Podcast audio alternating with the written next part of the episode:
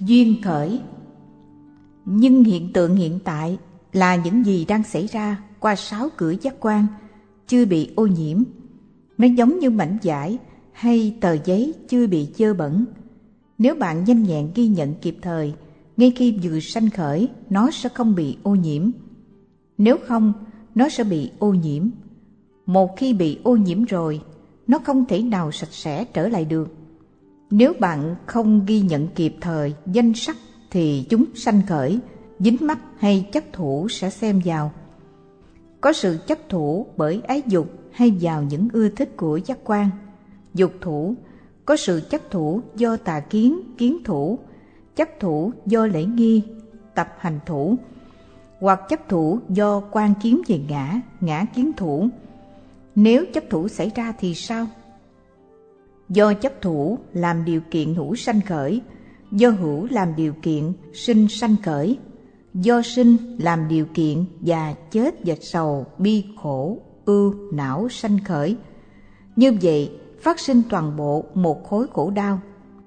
Trung Bộ Kinh 1, 333, Tương Ngưng Bộ Kinh 2, 1-2. Chấp thủ không phải làm vấn đề nhỏ, đó là cội nguồn của những hành động thiện và bất thiện.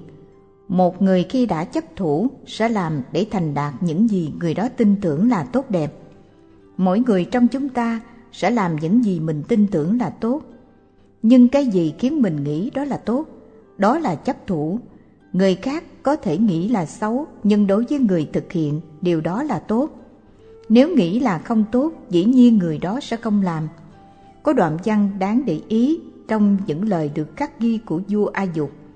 Người ta nghĩ tốt về những gì mình làm, người ta sẽ không bao giờ nghĩ những việc mình làm là xấu ác. Tên trộm ăn cắp, vì đối với y ăn cắp là tốt. Tên cướp giật đồ mọi người, bởi vì y nghĩ rằng ăn cướp là tốt. Tên sát nhân giết người, vì nghĩ đó là tốt. Thái tử A Xà Thế giết cha đức vua Bình Sa Vương, vì nghĩ đó là tốt. Đề Bà Đạt Đa âm mưu sát hại Đức Phật, tại sao? Vì ông nghĩ đó là tốt. Người uống thuốc độc tự giận làm như vậy, bởi vì nghĩ đó là tốt. Các con thiêu thân lao vào ánh lửa, nghĩ rằng như vậy là tốt. Những chúng sanh làm những gì đang làm, bởi vì nghĩ làm như vậy là tốt. Nghĩ là tốt là chấp thủ. Một khi đã thực sự chấp thủ thì sẽ làm. Kết quả là gì? Là tạo những hành động thiện và bất thiện. Như vậy, do chấp thủ làm điều kiện hữu sanh khởi. Điều thiện lành là tránh gây khổ đau cho người khác. Thiện nghiệp là giúp đỡ người khác. Bố thí là thiện nghiệp. Đảnh lễ những bậc đáng đảnh lễ là thiện nghiệp. Thiện nghiệp có thể mang lại sự an bình, trường thọ và sức khỏe trong kiếp này. Nó cũng mang lại những kết quả tốt trong tương lai nữa. Chấp thủ như vậy là chấp thủ tốt, chấp thủ đúng. Những ai chấp thủ tốt như thế sẽ làm các việc tốt như bố thí, trì giới. Và đây là nguyên nhân tạo nên thiện nghiệp. Và như vậy kết quả là gì? Do hữu làm điều kiện sinh sanh khởi. Sau khi chết, họ sanh trở lại. Họ tái sanh ở đâu? Ở các cảnh giới tốt, cõi người và cõi trời. Là người, họ sẽ được hưởng được nhiều sự tốt lành, như sinh ra tốt lành, có đời sống dài lâu, sắc đẹp, sức khỏe, nhiều người hầu hạ và tài sản. Chúng ta có thể gọi họ là những người hạnh phúc. Cũng vậy là trời, họ sẽ được hầu hạ bởi nhiều vị thiên nam và thiên nữ và sống trong những cung điện tráng lệ. Họ đã chấp thủ vào ý niệm hạnh phúc và trong ý nghĩa thế tục, họ có thể được xem như là sung sướng. Nhưng dựa theo lời dạy của Đức Phật, những con người và các vị trời hạnh phúc này vẫn không khỏi bị khổ đau. Do có sinh mà có sự già và chết. Mặc dầu được sinh ra làm người sung sướng, người đó vẫn phải trở thành một người già sung sướng. Hãy nhìn hết những người già sung sướng trên thế giới này. Một khi đã ngoài 70 hay 80, không phải mọi thứ đều bình thường với họ. Răng long, tóc bạc, mắt mờ, tai ù, lưng còm, da nhăn nheo khắp nơi, hết năng lực, vô dụng. Với tất cả tài sản và tiếng tăm, những người đàn ông và đàn bà già này có thể nào sung sướng được không? rồi còn bệnh của tuổi già nữa. Họ không ngủ ngon, ăn khỏe, khó khăn mỗi khi ngồi xuống hay đứng lên, và cuối cùng họ đều phải chết. Người giàu có, vua chúa hay người có quyền lực rồi sẽ chết. Họ không còn gì để nương tựa. Trong khi bạn bè và thân quyến vây quanh, họ nằm trên giường nhắm mắt và từ giã cõi đời. Họ ra đi một mình đến một kiếp khác. Chắc họ phải thấy khó khăn lắm để giã từ của cải của mình. Nếu không là người có nhiều thiện nghiệp, họ sẽ băn khoăn về kiếp sống tới của mình. Những vị trời vĩ đại rồi cũng phải chết. Họ không thể tránh được điều này. Một tuần trước ngày chết, 5 dấu hiệu hiện ra với họ. Những bông hoa trang sức trên người chưa bao giờ tàn, bỗng nhiên bắt đầu héo úa. Y phục chưa bao giờ cũ đã bắt đầu rách sờn. Mồ hôi toát ra từ nách, một điều thật bất thường. Cơ thể vốn luôn luôn trẻ trung giờ có vẻ già đi. Trước đây họ chưa bao giờ nhàm chán đời sống cõi trời, bây giờ cảm thấy buồn nản. Khi 5 dấu hiệu này hiện ra, các vị trời tức khắc nhận thức được cái chết gần kề và hốt hoảng. Vào thời Đức Phật, chính vua trời Đế Thích Sa-ca, vua của những vị trời, đã thấy những dấu hiệu này xuất hiện đến với mình. Lo lắng mình sẽ chết và mất đi tất cả sự huy hoàng, nên liền đến cầu cứu Đức Phật. Đức Phật giảng pháp và vị trời này trở thành bậc thánh Tu Đà Hoàng. Vua trời Đế Thích cũ chết và tái sanh thành vua trời Đế Thích mới. Thật là may mắn cho ông vì có Đức Phật để cứu ông. Nếu không, có lẽ tai ương sẽ đến vị vua trời già vĩ đại này. Không chỉ có tuổi già và sự chết chóc, sầu, bi, khổ, ưu, não cũng có mặt. Tất cả đều là phiền não. Đó là sự khởi sanh toàn khối khổ đau. Do đó, cuối cùng, một đời sống tốt lành, nhưng bắt nguồn từ chấp thủ, vẫn thật là phiền não ghê gớm. Người hay trời, tất cả đều đau khổ. Nếu đời sống tốt lành do kết quả của thiện nghiệp là đau khổ, phải chăng chúng ta không nên tạo thiện nghiệp? Không phải vậy. Nếu chúng ta không tạo thiện nghiệp, bất thiện nghiệp có thể sanh khởi. Chúng có thể đưa dẫn chúng ta xuống cõi địa ngục, súc sanh, ngạ quỷ, Atula. Sự đau khổ tại các cõi thấp kém này còn tệ hại hơn rất nhiều. Kiếp người và trời là đau khổ so với hạnh phúc của Niết Bàn bất tử, nhưng thật hạnh phúc hơn so với các cõi này. Chấp thủ đúng đưa đến thiện nghiệp. Tương tự như vậy, chấp thủ sai đưa đến bất thiện nghiệp. Nghĩ là tốt nên người ta giết, ăn cắp, ăn cướp, làm điều bậy bạ đến người khác. Kết quả là họ tái sanh vào cõi xấu như địa ngục, súc sanh, ngạ quỷ và Atula. Sanh vào địa ngục như nhảy vào lửa. Ngay cả vị vua trời vĩ đại cũng không chống nổi với lửa địa ngục. Vào thời Đức Phật Cukusanda, có vị ma vương chúa tên Du-si. Vị này khinh thường Phật và Thánh Tăng đoàn. Một ngày nọ, vị này gây ra cái chết cho người trưởng đệ tử của Phật. Hậu quả của hành động ác độc này là vị này chết ngay tức khắc và tái sinh vào cõi địa ngục vô gián. Ở đó, ông ta nằm dưới quyền sinh sát của những lính canh giữ các chúng sanh tội lỗi. Những người nào hãm hại người khác trên thế gian này, một ngày nào đó cũng gánh chịu số phận như vậy trời Du-si này. Rồi sau một thời gian dài đau khổ nơi địa ngục, các chúng sanh đó sẽ tái sanh vào cõi súc sinh hay ngạ quỷ. Chấp thủ sanh khởi như thế nào? Như vậy, chấp thủ rất đáng sợ, nó cũng rất quan trọng. Do đó, chúng ta hành thiền để chấm dứt chấp thủ, không cho nó sanh khởi. Hành thiền để không còn chấp thủ bởi ái dục hay tà kiến về thường hằng, hạnh phúc, là tôi, của tôi hay là tự ngã. Những ai không chánh niệm ghi nhận khi thấy, nghe, cảm thọ hay tri giác sẽ chấp thủ. Hãy tự hỏi là mình có chấp thủ không? Câu trả lời sẽ rất hiển nhiên. Hãy bắt đầu với sự thấy. Giả dụ bạn thấy một cái gì rất đẹp, bạn nghĩ gì về cái này? Bạn thỏa thích với nó, hài lòng với nó, có đúng vậy không? Bạn sẽ không nói, tôi không muốn thấy, tôi không muốn nhìn cái đó, mà đang nghĩ cái này thật đẹp, thật đáng yêu làm sao. Miệng tươi cười, bạn hài lòng với đối tượng. Cùng lúc đó bạn đang nghĩ nó thường hằng. Dù đối tượng thấy là con người hay đồ vật, bạn sẽ nghĩ nó đã và đang có mặt, cũng như sẽ tiếp tục có mặt mãi mãi. Mặc dầu nó không phải là của bạn, nhưng trong tâm bạn đã chiếm hữu và thỏa thích với nó. Nếu là áo quần, trong tâm bạn mặc nó vào và hài lòng. Nếu là đôi giày, tâm ý bạn mang chúng vào. Nếu là một người, trong tâm bạn cũng dùng người đó như ý mình và cảm thấy vui sướng. Những điều tương tự như trên cũng xảy đến khi bạn nghe, ngửi, nếm hoặc đụng chạm. Bạn thích thú trong mỗi trường hợp. Càng suy nghĩ, tầm mức của sự thỏa thích càng rộng xa. Bạn bày vẽ thêm và luyến ái với những gì không phải của bạn, ao ước và tưởng tượng chúng thuộc về bạn. Nếu chúng là của bạn, không cần phải nói. Bạn tiếp tục nghĩ đến và luôn luôn hài lòng với chúng. Chúng ta hành thiền để tránh sự luyến ái và chấp thủ đó. Chúng ta cũng chấp thủ bởi tà kiến, thân kiến. Khi thấy, bạn nghĩ đối tượng thấy là một người, một bản ngã.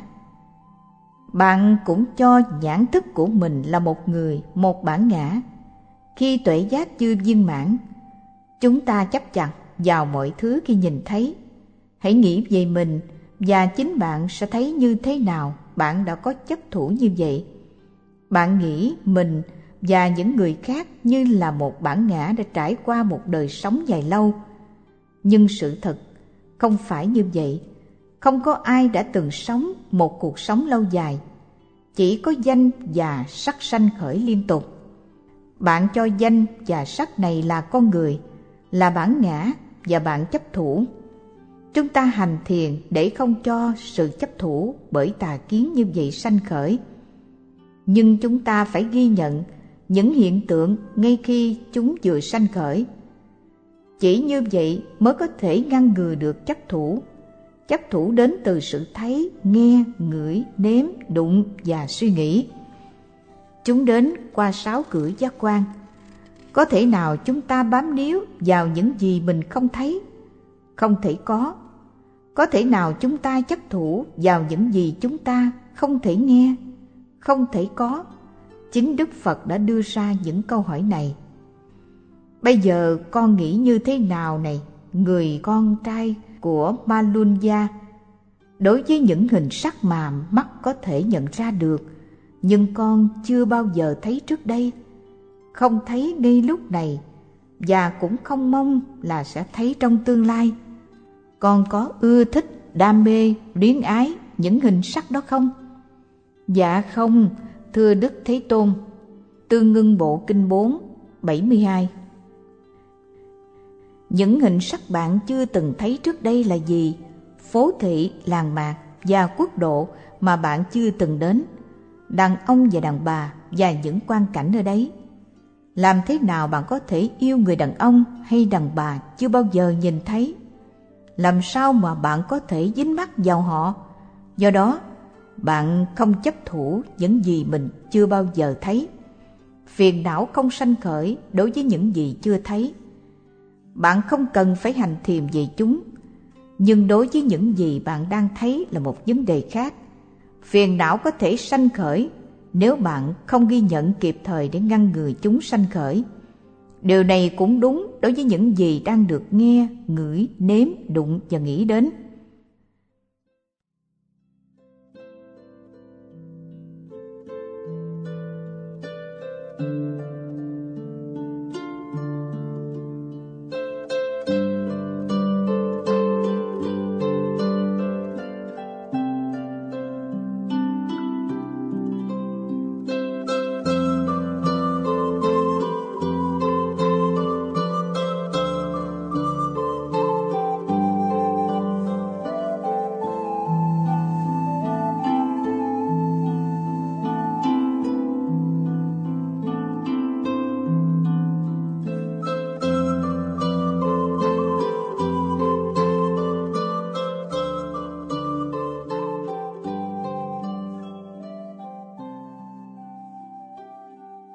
hành thiền ngay bây giờ.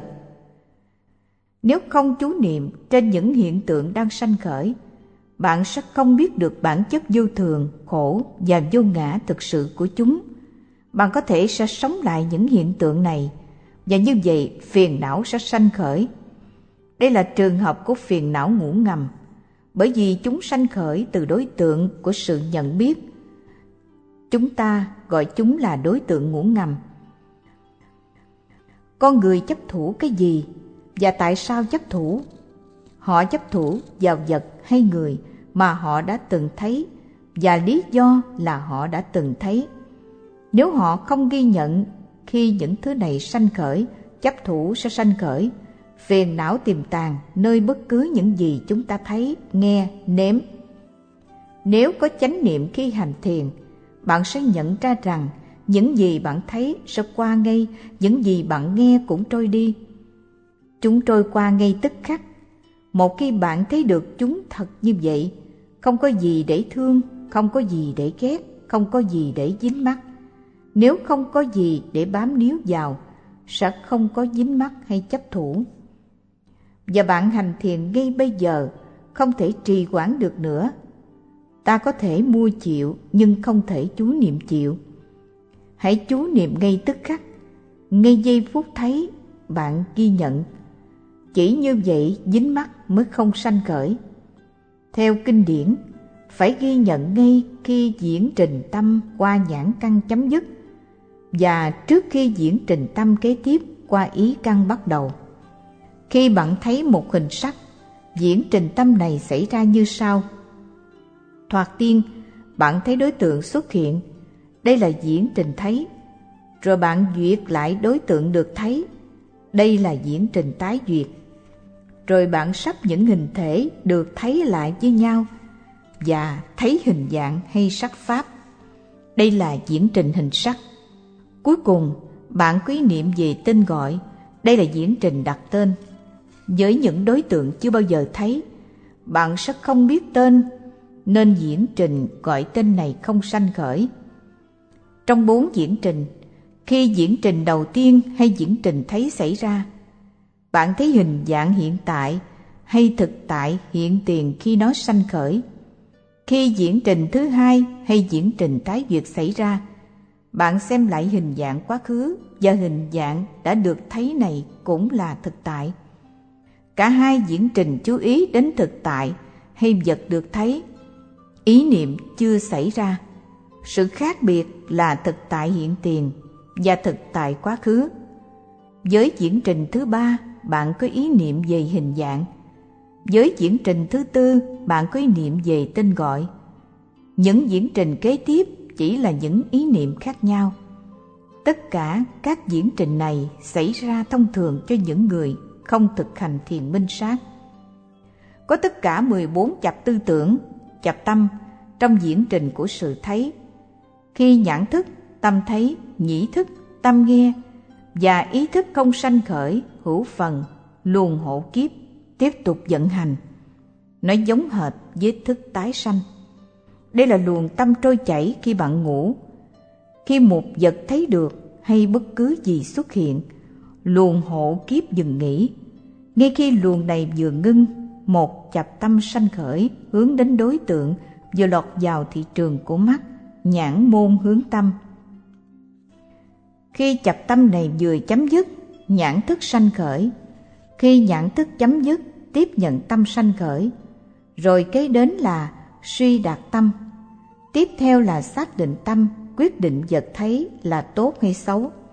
Sau đó, tùy theo thái độ đúng hay sai của bạn đối với vật thấy, sự vận hành thiện hay bất thiện sanh khởi mạnh mẽ trong 7 chập tâm gọi là tốc hành tâm hay luồng xung lực. Và khi những tâm này chấm dứt, 2 chập tâm lưu giữ, đăng ký tâm sanh khởi. Sau khi những tâm này chấm dứt, tâm trở lại hữu phần như trôi vào giấc ngủ. Từ tâm hướng về đối tượng, nhãn môn hướng tâm, đến tâm lưu giữ, đăng ký tâm, có cả thảy là 14 chập tâm. Tất cả các chập tâm này được thể hiện thành một sự thấy, và đó là diễn trình của sự thấy. Khi một người thực tập thiền minh sát tốt đẹp, sau khi hữu phần sanh khởi trở lại, tiếp theo diễn trình của sự thấy, tuệ tâm duyệt lại sự thấy xảy ra. Bạn phải nỗ lực để có khả năng ghi nhận sự duyệt lại này. Nếu có thể làm được như vậy, trí tuệ cho bạn biết sự ghi nhận này cũng giống như sự ghi nhận các đối tượng khi chúng được thấy hay khi chúng vừa mới sanh khởi. Loại thiền này được nêu trong kinh là thiền về hiện tại. Vị đó biện biệt sự vật có mặt ngay bây giờ và ở đây. Trung Bộ Kinh 3, 227. Sự hiểu biết khi duyệt lại sự vận hành của các trạng thái hiện tại là tuệ giác về sanh diệt. Patisamhidamaga. Sự trích dẫn kinh điển trên đây cho thấy rõ ràng rằng chúng ta phải chú tâm ghi nhận những trạng thái hiện tại. Nếu không, diễn trình tái duyệt sẽ sanh khởi. Diễn trình này sanh khởi để ôn lại những gì đã được thấy. Những chập tâm gồm: 1. Xác định tâm, 7. Tốc hành tâm và 2. Đăng ký tâm, tổng cộng là 10 chập tâm. Cứ mỗi lần bạn suy nghĩ hay tư lự, cả ba loại tâm này gồm 10 chập tâm xảy ra. Tuy nhiên, đối với người hành thiền, chúng chỉ xuất hiện như một chập tâm mà thôi. Điều này phù hợp với các sự giải thích liên hệ đến tuệ diệt trong các chú giải đạo vô ngại giải và thanh tịnh đạo. Nếu có thể ghi nhận ngay sau diễn trình tái duyệt, bạn có thể sẽ không rơi vào ý niệm nhưng còn ngỡ với thực tại là đối tượng được thấy. Tuy nhiên, điều này sẽ không dễ dàng cho thiền sinh sơ cơ. Nếu không chú niệm kịp thời, khi các chập tâm tái duyệt xảy ra, bạn sẽ rơi vào diễn trình hình sắc và diễn trình đặt tên. Lúc đó, chấp thủ sẽ xem vào. Nếu bạn ghi nhận sau khi chấp thủ sanh khởi, chúng sẽ không biến đi được. Đó là lý do tại sao sư khuyên bạn hãy ghi nhận ngay tức khắc trước khi ý niệm sanh khởi.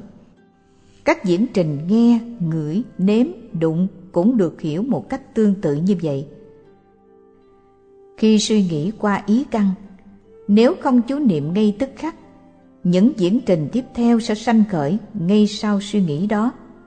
Vì thế, bạn phải ghi nhận tức thì để chúng không thể sanh khởi.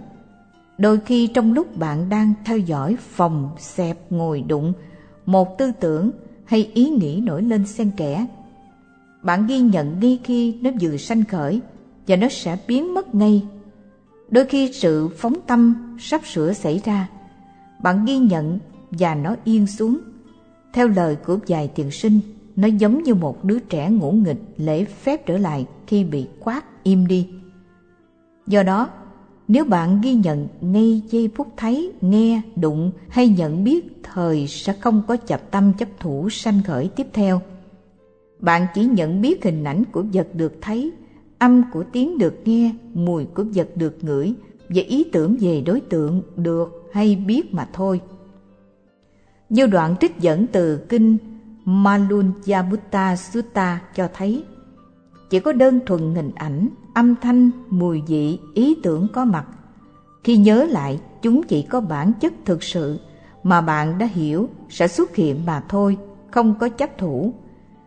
Thiền sinh chú niệm trên những gì xảy ra ngay khi chúng vừa sanh khởi sẽ thấy như thế nào, mọi thứ sanh và diệt ngay tức khắc, và cũng sẽ thấy rõ ràng tất cả đều vô thường, khổ và vô ngã. Vị đó tự mình biết mà không do vị thầy đã giải thích như vậy. Đây là sự hiểu biết hay tuệ giác thực sự.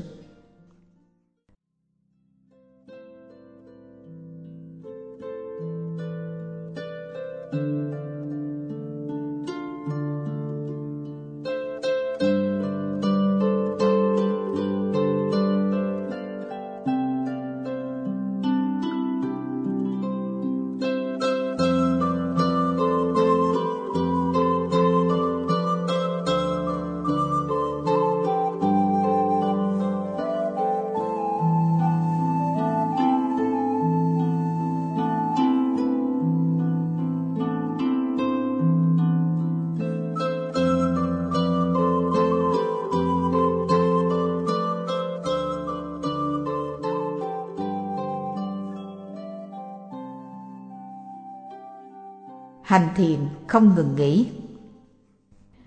Để có được tuệ giác nói trên, cần phải hành thiền tích cực. Không có gì đảm bảo là bạn sẽ đạt được tuệ giác như thế chỉ qua một lần ngồi thiền. Có thể chỉ một trong 1 triệu người sẽ được như vậy. Vào thời Đức Phật, có nhiều người đạt đạo và quả sau khi lắng nghe một bài kệ. Tuy nhiên, ngày nay, bạn không thể kỳ vọng điều đó. Vào thời đó, chính Đức Phật là vị đạo sư. Ngài biết rõ căn cơ của người nghe, còn những người lắng nghe là những bậc đã tròn đầy ba la mật, đã huân tập nhiều kinh nghiệm trong tiền kiếp. Nhưng ngày nay, những người giảng dạy chỉ là phàm phu giảng giải điều mà chính mình biết rất ít. Họ không biết được căn cơ của người nghe, rất khó để mà nói rằng những người nghe là những người vẹn toàn về ba la mật hay không. Nếu đã toàn vẹn trong quá khứ, có lẽ họ đã thành đạt giác ngộ giải thoát ngay vào thời Đức Phật rồi. Do đó, không thể bảo đảm là bạn sẽ có được tuệ giác đặc biệt trong một lần ngồi thiền. Chúng tôi chỉ có thể nói là bạn sẽ phát triển được tuệ giác nếu hành thiền tích cực. Bạn phải hành thiền bao lâu? Hiểu được vô thường, khổ và vô ngã bắt đầu với tuệ suy xét. Nhưng sự hiểu biết này không đến ngay đâu. Trước đó phải có tâm trong sạch, tâm tịnh, quan kiến trong sạch, kiến tịnh, và tâm trong sạch do vượt qua hoài nghi, đoạn nghi tịnh. Dựa theo trình độ của thiền sinh hiện nay, một người có phước báo đặc biệt có thể đạt tuệ giác này trong vòng 2 hay 3 ngày. Hầu hết thiền sinh phải mất 5, 6 hay 7 ngày, nhưng phải hành thiền một cách tinh cần. Những thiền sinh dễ vui sẽ không đạt được tuệ giác này mặc dù 15 hay 20 ngày đã trôi qua. Do đó, sư sẽ nói về sự hành thiền tích cực ngay từ lúc đầu. Thiền minh sát là một sự thực tập không ngừng nghỉ. Hãy ghi nhận bất cứ lúc nào bạn thấy, nghe, ngửi, nếm, đụng hay suy nghĩ mà không bỏ qua bất cứ điều gì. Tuy nhiên, khi mới thực tập, ghi nhận tất cả mọi thứ như vậy hầu như không thể thực hiện được. Do đó, thiền sinh sơ cơ nên bắt đầu với vài đối tượng. Quan sát hình dạng chuyển động của bụng rất dễ. Chúng ta đã nói về điều này. Hãy ghi nhận liên tục, phòng xẹp, phòng xẹp. Khi chánh niệm và định tâm trở nên mạnh mẽ hơn, hãy thêm ngồi, đụng và ghi nhận phòng xẹp, ngồi, đụng. Trong khi ghi nhận, suy nghĩ có thể sanh khởi. Hãy ghi nhận ngay suy nghĩ, dự định, biết. Chúng là những trở ngại. Trừ phi bạn loại trừ chúng, bạn sẽ không có được tâm thuần tịnh, tâm tịnh, và sẽ không có sự hiểu biết rõ ràng, tỉnh giác về các hiện tượng danh sắc. Do đó, đừng để cho chúng xen vào bằng cách ghi nhận và loại trừ chúng. Nếu những cảm thọ không chịu đựng được như là mệt mỏi, nóng nực, đau nhức hay ngứa ngáy xuất hiện trên cơ thể, hãy chú tâm vào chúng và ghi nhận mệt hay nóng khi chúng sanh khởi. Nếu ý muốn co duỗi tay chân sanh khởi, hãy ghi nhận luôn muốn co, muốn duỗi. Khi bạn co hay duỗi, từng động tác phải được ghi nhận co, duỗi. Tương tự như vậy, khi bạn đứng dậy, hãy ghi nhận từng động tác. Khi bạn đi, hãy ghi nhận từng bước. Khi bạn ngồi xuống, ghi nhận. Khi nằm xuống, cũng phải ghi nhận luôn. Bất cứ động tác nào của thân, mỗi tư tưởng hay cảm thọ sanh khởi, tất cả đều phải được ghi nhận. Nếu không có gì đặc biệt để ghi nhận, hãy tiếp tục ghi nhận phòng xẹp, ngồi, đụng. Bạn phải ghi nhận trong khi ăn hay tắm. Nếu nghe những gì đặc biệt, hãy ghi nhận luôn. Ngoại trừ 4, 5 hay 6 giờ ngủ, bạn tiếp tục ghi nhận mọi việc. Bạn hãy gắng sức để có thể ghi nhận ít nhất một chuyện trong mỗi giây. Nếu tiếp tục kiên trì ghi nhận như vậy, trong vòng 2 ngày, bạn sẽ thấy chánh niệm và định tâm của mình trở nên vững mạnh. Nếu không được trong vòng 2 hay 3 ngày thì sẽ có trong 5 hay là 6 ngày. Lúc đó thật khó có những tư tưởng phóng dật sanh khởi. Nếu chúng xuất hiện, bạn cũng có khả năng ghi nhận ngay khi chúng vừa sanh khởi. Và chúng hoại diệt ngay khoảnh khắc bạn ghi nhận chúng. Đối tượng được ghi nhận như phòng, xẹp và tâm ghi nhận dường như song hành và nhịp nhàng với nhau, và bạn ghi nhận chúng dễ dàng. Đây là những dấu hiệu của chánh niệm và định tâm đã trở nên mạnh mẽ. Nói cách khác, bạn đã phát triển được tâm trong sạch hay tâm tịnh.